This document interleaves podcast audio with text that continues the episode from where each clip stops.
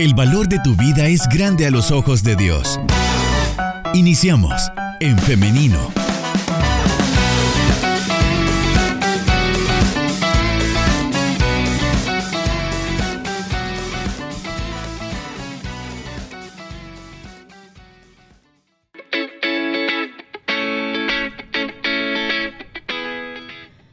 De regreso con más de En Femenino cuando son las 9 de la mañana con 54 minutos. Bienvenidos para quienes se están conectando con nosotros a través de nuestro Facebook Live en En Femenino SV. Así es como nos encuentra en nuestra fanpage. También quiero saludar a quienes nos están escribiendo a través de nuestro WhatsApp 78569496. Le invito a que continúe participando con nosotros si tiene alguna pregunta, si tiene alguna opinión respecto al tema, siéntase en la total libertad para escribirnos o enviarnos su audio. Ahora sí, estamos listos para iniciar con esta entrevista. Ahora tenemos con nosotros al doctor Enrique Molina, a quien le damos con mucho gusto la bienvenida en esta mañana. Adelante, doctor, ¿cómo está? Hola Liz, ¿qué tal? ¿Cómo han estado? Qué alegría el poder compartir con ustedes otra vez con Radio Restauración y poder hablar de estos temas tan interesantes como es la odontología. Así que bendiciones en este lunes lunes iniciando semana y la iniciamos con pie derecho con esta entrevista y este tema, doctor. Claro que sí, vamos a, entretenernos un poquito, vamos a aprender también un poquito. Claro que sí, ese es el objetivo, que aprendamos todos juntos. Así que hoy vamos a iniciar preguntando pues lo básico de este tema, que es la enfermedad periodontal. Muy bien, quizás iniciando para o para explicar un poquito la la enfermedad periodontal es aquella en la cual está siendo afectado los tejidos alrededor del diente. Y el diente en sí también es afectado. Quizás iniciamos por ello, que significa que el, el diente está sostenido en la boca por hueso, por encía. La encía lógicamente es la que nosotros vemos. Y este lo que logra es mantenerse en esa posición que nosotros tenemos ahorita pues nuestros dientes. La enfermedad periodontal empieza siempre en diferentes fases y empieza siempre con una gingivitis, que fue el tema que hablamos la, vez pasada, y en la cual vemos que las encías se ponen rojas, inflamaditas, sangrantes. A partir de ahí, esa es como la etapa inicial, si lo quisiéramos llamar, de una enfermedad periodontal.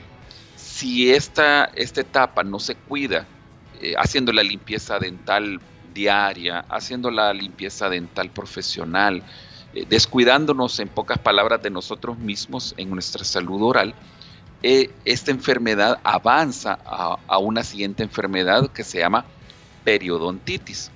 Eh, aquí es, ya una parte bien delicada porque la periodontitis afecta ya de forma más profunda. Si la gingivitis solo afecta, la encía, la periodontitis afecta también ya no solo la encía, sino que también el hueso de soporte del diente. Y, son tres fases en la cual se va moviendo esta periodontitis, una fase inicial, una fase moderada o media y una fase avanzada. En cada de una de ellas hay características eh, muy interesantes. En las primeras dos fases se puede todavía eh, luchar para salvar las piezas dentarias en la última fase, que es la, fase avanzada de la periodontitis, la pérdida de las piezas es casi siempre el resultado final de ella. Así que es, es, una etapa, como les digo, y eso son fases en las cuales nosotros como profesionales podemos todavía apoyar a nuestros pacientes. Muy bien, doctor. ¿Y por qué se da la enfermedad periodontal? ¿Cuáles son aquellos hábitos, si es que es así, que nos llevan a desarrollar una enfermedad periodontal? Normalmente la enfermedad periodontal se va dando por una mala higiene. La mala higiene en qué consiste cuando, por ejemplo, bueno, primero si no nos cepillamos, ¿verdad? Definitivamente, esa sería la, mala higiene. Pero también a veces, aunque nos cepillemos, estamos haciendo mal nuestra técnica de cepillado. Entonces entraría ahí una mala técnica de cepillado, no utilizar el cepillo dental adecuado, no tener, por ejemplo, el cuidado que después de cada comida cepillarnos, si comemos algún tipo de alimentación pegajosa con azúcar, eh, no tener el cuidado por lo menos de enjuagarnos. Creo que esos son los como los, los principales factores los cuales pueden llevarnos a, esta enfermedad periodontal. Sí hay malos hábitos los cuales también nos pueden afectar y aquí es más que todo, por ejemplo, eh, en lugar de utilizar hilo dental hay gente que utiliza unos, los palitos de madera, ¿verdad? Los palillos de dientes para poder limpiarse. Eso puede dañar también la zona de la encía y lastimarla. Son otros hábitos que nos pueden, que nos pueden afectar. Y definitivamente que cuando uno no tiene una higiene dental profesional, cada cierto tiempo, afecta la salud periodontal o la salud del hueso, la encía, y al final termina afectando la pieza dentaria. Bien, doctor, dentro de los síntomas de eh, la enfermedad periodontal ya nos mencionaba algunos, pero ¿cuáles son otros también que podríamos encontrar con esta enfermedad? Aquí tenemos signos y síntomas. Signos, que es lo visible, lo que nosotros podemos ver, cuando ustedes se ven las encías inflamadas, que están rojas, algunas veces hasta ya como moraditas, levantadas, a veces separadas de las piezas dentarias, sangramiento dental, cuando haya sensibilidad muy marcada a la hora de cepillarse, a la hora de cepillarse, o cuando las piezas dentales las empiezan a ver como que se empiezan como a alargar y es porque la encía empieza a alejarse del cuello del, diente. Esos son los signos que nosotros tenemos que tener un gran cuidado. Bueno, ya no digamos cuando ya se ve el sarro, eh, ya se ve el, que son como piedritas, ¿verdad? Que se están formando alrededor, entre los cuellos de las piezas, que ya se ve café. Esos son los signos.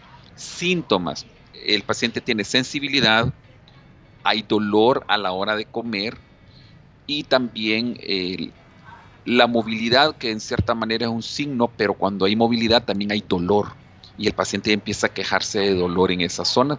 Es lo que nosotros podemos encontrar. Eh, como la parte visual o la parte de sintomatología en el paciente. Ok. ¿Y a quiénes puede afectar esto, doctor? ¿Puede ser a cualquier edad? Sí, se puede dar eh, a cualquier edad. Normalmente, fíjese que en los pacientes niños, Liz, casi no se da por el, porque están en un proceso de transición. Entonces, realmente esta enfermedad periodontal se da más en los pacientes ya con dentición permanente y dentición lógicamente de adulto. Ahora, hay, hay enfermedades periodontales que, nosotros las pudiéramos aún clasificar si es por edades o por etapas de, en las etapas de la vida. Por ejemplo, hay una periodontitis juvenil. Esta se da mucho en los jóvenes de los 16, 17, 18 años, se puede dar, y afecta casi solo las primeras molares. Es, es, una bacteria muy agresiva que ataca esa zona y donde van a ver que hay movilidad, hay dolor, inflamación y cabal casi solo en esa zona. También podemos tener enfermedades periodontales en la etapa de gestación, en la mujer embarazada se da muy, se da ahí eh, o se prolifera mucho ahí debido a que la mujer en cuando está embarazada en esa etapa tiene muchos cambios hormonales, entonces hay mucha inflamación, mucho sangramiento, eso causa dolor, la persona no se quiere entonces cepillar, empieza los daños a nivel periodontal, a nivel de, de la zona de encía y hueso y es donde viene a afectar también. Y normalmente en su mayoría lo vamos a ver en pacientes adultos o adultos mayores, en los cuales ya la, la, higiene puede disminuir, o sea, ya hay una mala higiene, y en la cual quizás el problema es que no, no se logra pues hacerse una buena higiene el paciente y ahí es donde empieza a afectar. Y por eso casi siempre uno lo encuentra en los adultos mayores. Doctor, y me recuerdo ahorita de cuando a los niños les sale como sarro también y a veces tiende a ser de color muy oscuro hasta negro y como mm, casi en las encías, como donde inicia el diente, ¿no? Eh, y esto también podría ser parte de la enfermedad periodontal o se debe a algo más. Normalmente es una, es una enfermedad periodontal y Y casi siempre aquí es la, gingivitis, ¿verdad? Que es la, como la etapa inicial de la enfermedad periodontal, casi la que uno encuentra siempre en los niños. Gingivitis es lo primero que se encuentra. Ahora ya la periodontitis casi siempre se ve más en pacientes con dentición permanente. Así que a veces desde los 15, 17 años pudiera empezar y las etapas como más agresivas o más avanzadas las podemos encontrar en pacientes de 40 años y en adultos mayores. Bien, si ahora nosotros eh, en cualquier edad vemos que tenemos alguno de estos signos de los que usted acaba de mencionar, ¿qué debemos hacer? Bien, quizás aquí vendríamos con la palabra que hemos estado utilizando también en entrevistas anteriores y, y es la prevención la prevención en, cualquier etapa de la vida nos ayuda a poder evitar las enfermedades, tanto como caries o enfermedades periodontales, que son los que principalmente nosotros encontramos en, la boca. Cuando, cuando un paciente empieza a ver los primeros signos, que es, que es la gingivitis, que es las encías inflamaditas y sangramiento, ahí cuando ya vea los primeros signos, de verdad acérquese a su odontólogo, pregúntele cómo ve su estado periodontal, cómo ve sus encías, cómo ve, cómo ve sus dientes, porque es el punto o el momento en el cual todavía nosotros podemos hacer algo y podemos evitar que esa enfermedad continúe. ¿Qué se hace en esos momentos? La famosa profilaxis dental o limpieza dental y es con la cual nosotros eliminamos el sarro y volvemos otra vez, que las encías vuelvan otra vez a su, a su estado natural, a su color natural, desinflamadas, o sea, equilibramos la zona de la, de la boca, de, la boca, ¿verdad? De la, cavidad oral. Ahora, si, si, se dan estos signos y, y el paciente no hace nada y lo va dejando transcurrir, ahí sí podemos pasar ya a una enfermedad periodontal como la periodontitis que tiene sus fases, todavía se puede, en la fase inicial o en la fase moderada, todavía se puede hacer algo, pero en la fase final ya definitivamente a veces se habla de extracciones, hay que hacer extracciones y colocar prótesis dentales para poder eh, sustituir los dientes perdidos. Muy bien. Doctor, también cuando hay gingivitis se suele como una inflamación de las de las encías, ¿no? Eso es lo, como lo más notorio en las personas que a veces la encía cubre gran parte de los de los dientes. En este caso es porque ya está muy avanzado. Sí, cuando cuando ya la encía se levanta bastante y está cubriendo ya la mitad de los dientes a veces puede ser una ya puede ser una enfermedad periodontal la que se está, se está viendo en esos momentos. Eh, muchas veces también es esta, esta inflamación en la cual cubre los dientes se da también por medicamentos, sobre todo con los pacientes que sufren, sufren epilepsia. Hay un medicamento el cual les causa inflamaciones en las encías y, las, y tienden a cubrir, ¿verdad? Así que se puede como confundir un poco pero aquí sabemos, si el paciente no es epiléptico y no está tomando ese medicamento, entonces hay una periodontitis y sí ya, ya es una etapa bastante delicada y hay que ponerse de verdad eh, con mucho cuidado de, visitar al odontólogo porque sí ya, ya, ya avanzó la enfermedad. Muy bien. En cualquiera de los casos también, como nos mencionaba, tener la responsabilidad de estar pendientes de nuestra salud bucal en general, ¿no? Sí, así es. La verdad es que eh, para mí es, eh, bueno, en, nuestra clínica propiamente nosotros tenemos un patrón de cuidados en los cuales cada, cuatro meses el paciente le estamos haciendo su limpieza dental.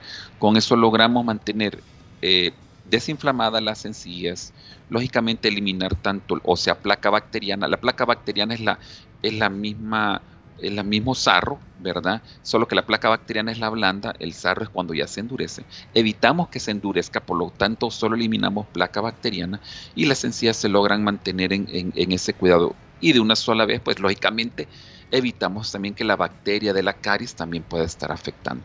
Si tenemos esos cuidados, en el caso de nosotros cada cuatro meses, o cada seis meses al final, pues hacerse su limpieza dental, se logra mantener o controlar cuando ya se deja pasar mucho más tiempo que ese, sí eh, nos estamos arriesgando que puede haber una enfermedad periodontal. Muy bien, doctor. Eh, bueno, y a la audiencia también comentarle que si vamos a tener, porque nos están preguntando si vamos a tener un espacio de preguntas y respuestas Claro que sí, vamos a tenerlo luego de la pausa musical, que por cierto, ahorita nos vamos a ella. Así que, doctor, regresamos en unos minutos y también a nuestra audiencia, así que quédese pendiente y esté participando con nosotros. Les recuerdo nuestro WhatsApp 78569496. Ese es el número al cual usted puede enviar su texto o también puede enviar un audio.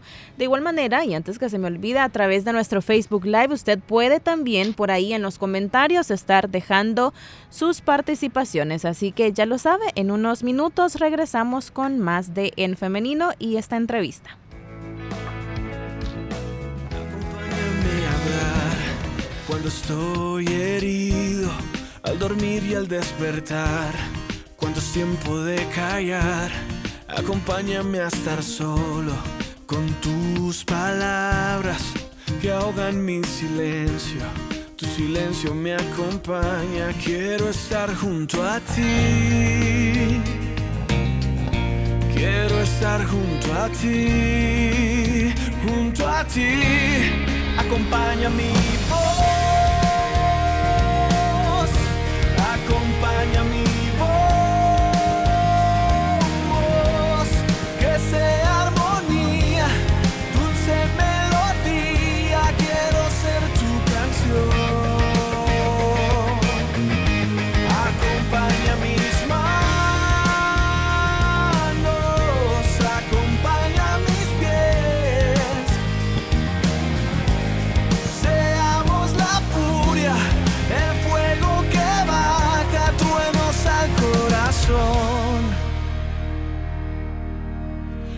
Acompáñame a estar quieto en el asiento de mi auto cuando siento que no puedo, cuando no puedo parar. Ven y quédate en mi cuarto, que deseo tus abrazos. Ven y llévame a ser libre, encerrado entre tus brazos. Acompáñame, esperanza mía. Acompáñame, esperanza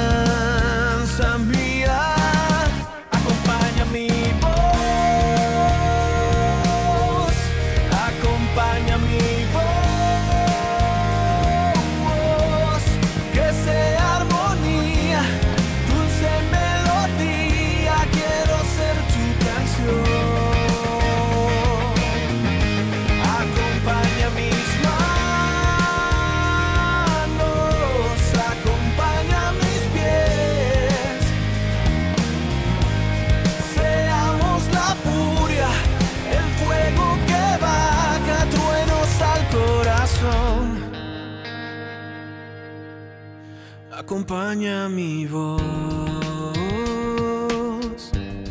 acompaña mis manos, acompaña mis pies, acompáñame, acompáñame, acompáñame a esperar.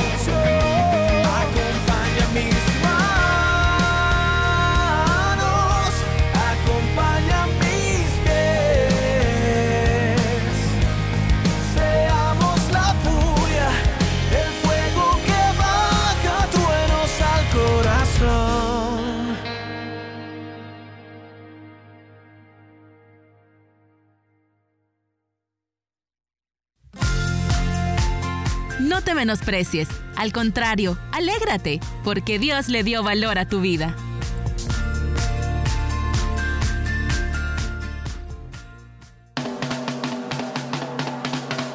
SoundCloud. Esta tertulia la puedes volver a escuchar ingresando a En Femenino SB.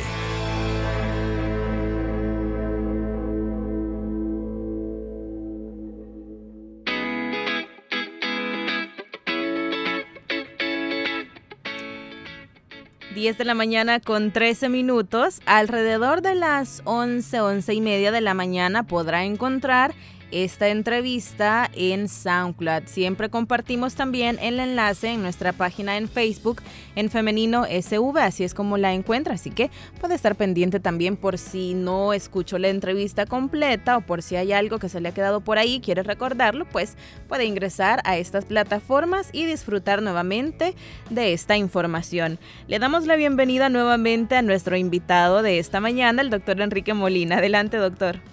Gracias, Liz. Bueno, vamos a la parte interesante de las preguntas del público, a ver qué es lo que quieren preguntar u opinar. Y aquí tenemos eh, algunas preguntas. Iniciamos. Nos dice Karen García, una prima tiene placa dentaria eh, o sarro, como le llamamos, y ella está usando hilo dental y un enjuague bucal que se llama... Eh, bueno, nos da una marca, pero quiere saber, pero quiere saber si ese enjuague es indicado para eliminarlo o si podría recomendarle alguno. Quizás la respuesta vendría así. Si ya hay sarro, ni el hilo dental, ni el cepillo dental, ni el enjuague bucal se lo van a quitar, porque el sarro ya es una, es una película dura que se ha pegado alrededor del cuello del diente.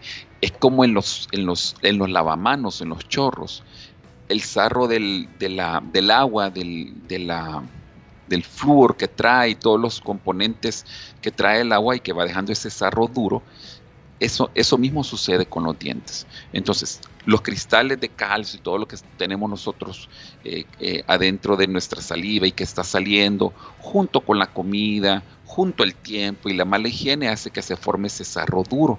Entonces, no, lo, no el paciente lastimosamente no se lo va a poder quitar con nada, ni con hilo, ni con enjuague, ni nada de eso. Entonces, mi recomendación es ir donde el odontólogo, que le haga una limpieza dental. A veces hay que hacer limpiezas dentales más profundas y que se puede eliminar ese sarro. Lógicamente el odontólogo va a saber exactamente qué hacer y una vez se elimina, entonces el mismo odontólogo le va a dar eh, las indicaciones y le va a dejar un enjuague el cual le va a servir para poder evitar que se esté formando tan fácilmente el sarro.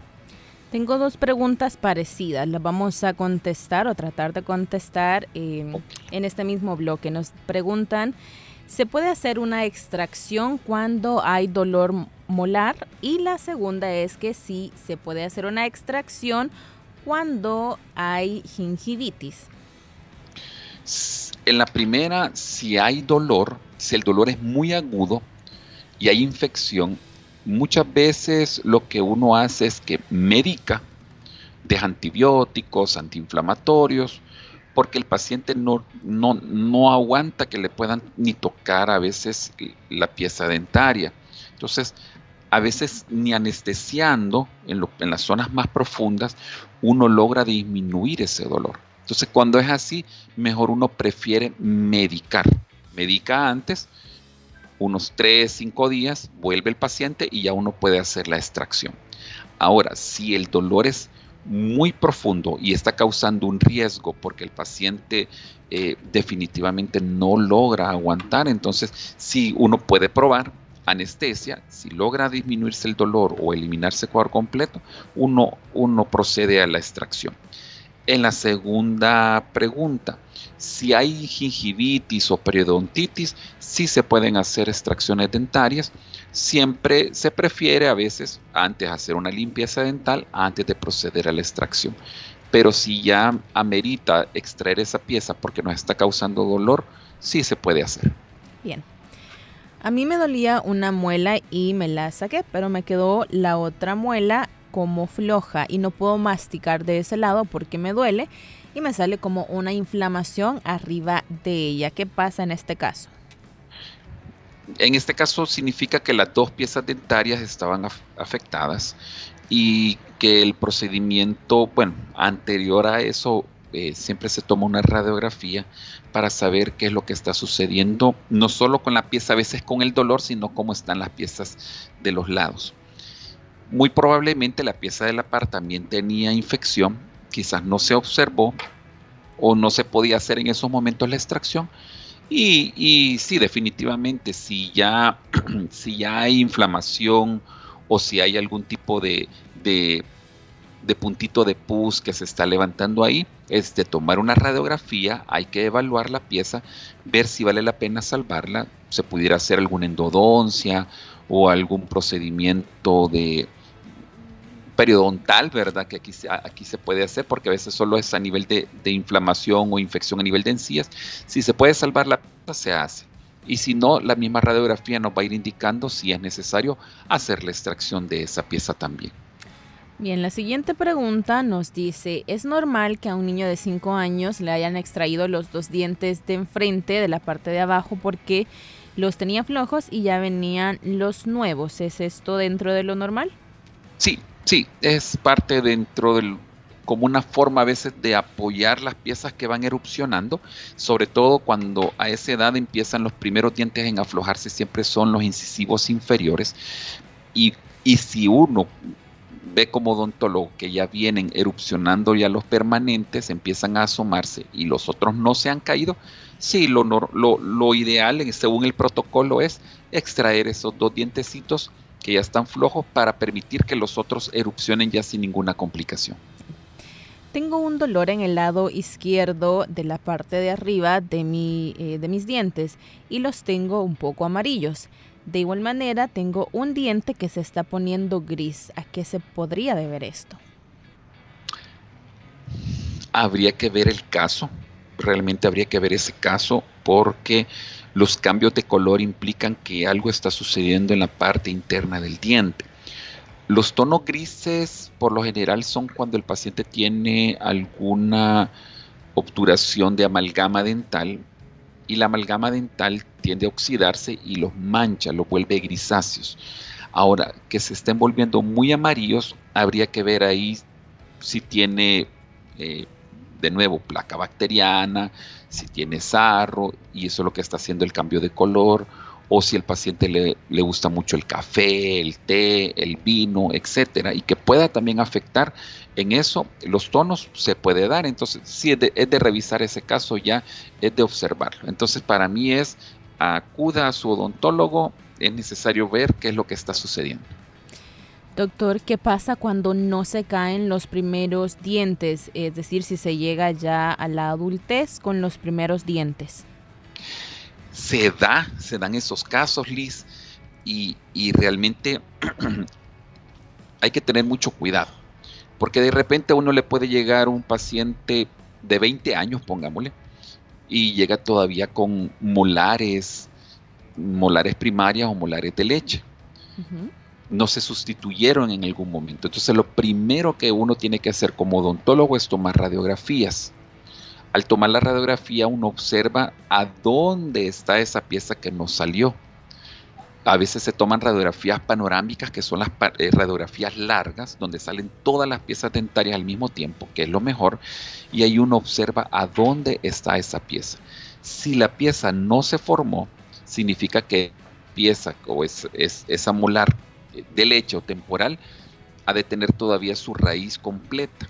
Entonces lo que se hace nada más es cuidarla, porque el, mismo cuerpo ya la aceptó como parte de su, de su dentición, ¿verdad? Entonces está funcionable y todo, entonces nada más hay que cuidarla, valen oro esas piececitas, entonces no hay ningún problema. Ahora, si radiográficamente la pieza está ahí atrapada o algo, entonces habría que ver ya con otro, ya uno busca un ortodoncista, un cirujano maxilofacial y ver en qué forma se puede a veces, eh, se extrae la pieza de leche y se, y se empieza a jalar con ortodoncia esa pieza es, que sería una premolar la que, la que tendría que salir ahí y se logra extraer para que vuelvan a alinearse las piezas dentarias. Entonces hay que estudiar el caso. Qué, interesante esto, nunca había escuchado de, de, esto, doctor otro tema. es cierto, muy bien. Muchas gracias por pues darnos esta eh, opción, probabilidad de tema a nuestra audiencia. La siguiente pregunta nos dice, voy con frecuencia a hacerme limpieza en mi boca y siempre me encuentran sarro en los dos dientes de abajo, no en otra parte, solamente ahí. Me dice la doctora que es porque acumulo mucha saliva en ese lugar. ¿Qué puedo hacer para evitar esa salivación? Ok. Lo primero que hay que saber si es, eh, si es paciente, si es mujer, ¿verdad? Normalmente las mujeres tienden a formar mayor cantidad de calcio en su cuerpo. La salida de los conductos salivales están en los cachetes y los otros están abajo de la lengua. Por eso esas dos piezas inferiores son las que casi siempre uno le va a encontrar ese sarro acumulado. Entonces, ¿qué se puede hacer? Lo primero es, para mí, eh, mi opinión profesional es limpieza dental cada cuatro meses para evitar que se, que se, que se forme ese sarro, o sea, que se endurezca la placa bacteriana. Ese sería lo primero. Lo segundo, el paciente puede el utilizar hilo dental le ayuda a estar rompiendo ese, ese sarro que no se esté formando, esa placa bacteriana. Entonces el hilo dental en esa zona es bien importante. Y tercero, uso de enjuague bucal, porque el enjuague bucal ayuda a que las bacterias disminuyan, por lo tanto, que se forme el sarro duro es bien difícil. Entonces, con esos tres apoyos y lógicamente el cepillo dental y, la pasta dental, pues se termina de romper ese ciclo de, endurecimiento y es, mucho más fácil el poder estárselo eliminando en el cepillado dental. Tengo otras preguntas que son parecidas también y es respecto a rechinar los dientes o apretar mucho la mandíbula. Tengo el caso de, nos dice por acá nuestra oyente, una niña de 5 años, también nos dice lo mismo una persona ya em, adulta de 46 eh, años. Entonces, la pregunta es, ¿qué se puede hacer en estos casos, doctor?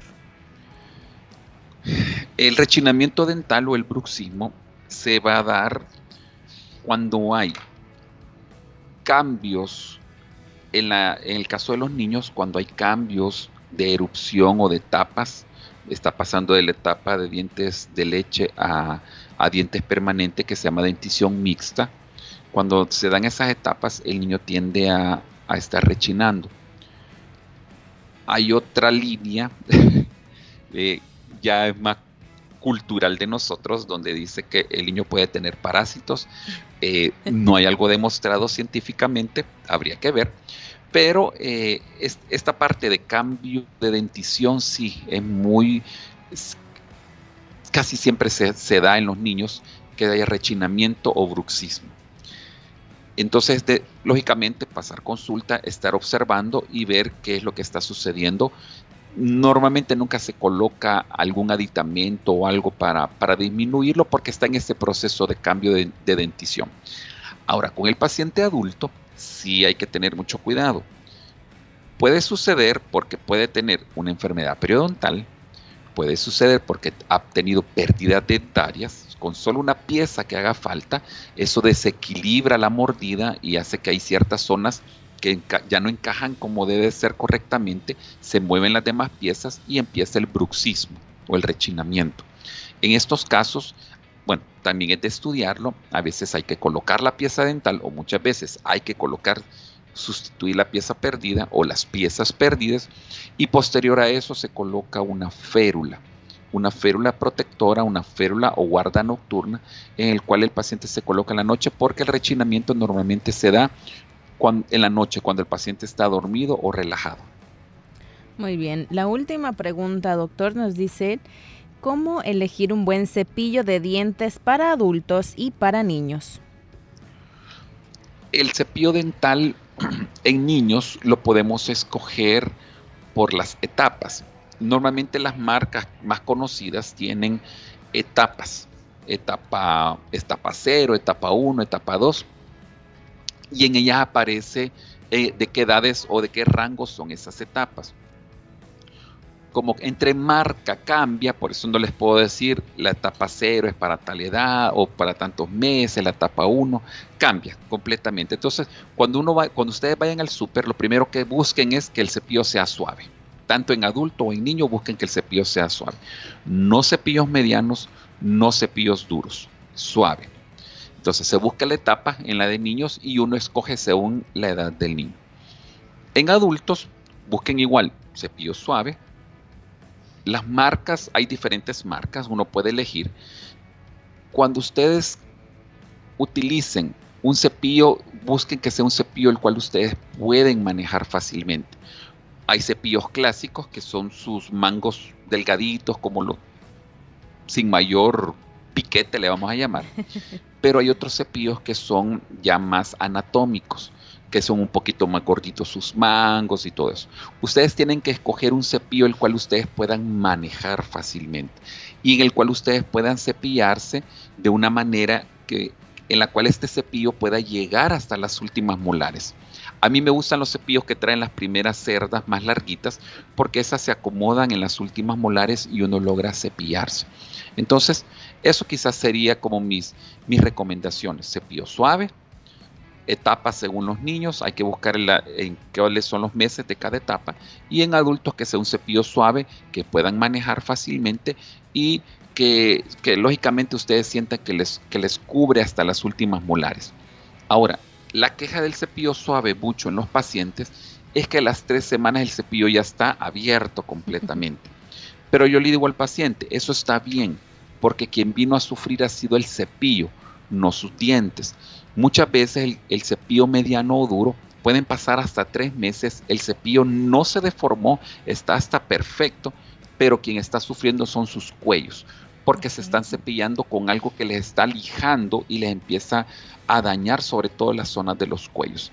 Así que mucho cuidado con eso, ¿verdad? Y, muy importante, eh, busquen a su odontólogo porque creo que él les va lógicamente a decir qué cepillo les conviene y en marcas también el odontólogo tiene sus preferencias. Doctor, ya acá me estoy riendo porque mi hermana, porque con mi hermana cuando vamos a, comprar generalmente, eh, es, bueno, todo lo de nosotras de casa y todo, y una vez que fuimos a comprar cepillos, precisamente, yo le decía, es que siento que este cepillo no me limpia. Y ella más o menos me decía, es que vos querés que eso te saque como que es lija, me decía. Entonces recordaba ahora esa, esa anécdota porque no sé si soy la única a la que le pasa, pero uno cree que mientras más raspa es mejor la limpieza, ¿no? Exacto, y ese, ese es el peligro en, los cepillos dentales, porque el paciente busca que el cepillo, o sea, sentir eso que raspa, ¿verdad? Porque, porque sí, porque es, esa es la sensación de, limpieza, que raspe, o un enjuague bucal.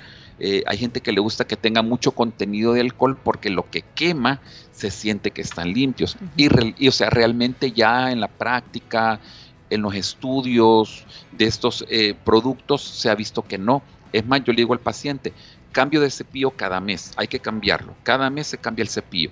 Si a los tres, a las, a las, a los tres semanas ya el cepillo suave, ¿verdad? Lógicamente, ya se abrió todo, cambiémoslo también, porque Liz es mejor que sufra el cepillo y no que sufra su diente, su esmalte. Entonces, consejo Liz para usted, me felicita su hermana, hay que utilizar cepillos suaves para que no sienta esa zona de, que, raspa, porque así como le está raspando, está desgastando el esmalte y está dañando también sus encías. Me quedo con esa frase grabada, el que tiene que sufrir es el cepillo y no mis dientes. Exacto, exacto. Doctor, una última pregunta rápidamente. Nos dicen que si el bruxismo o el dolor de la mandíbula se puede dar por estrés.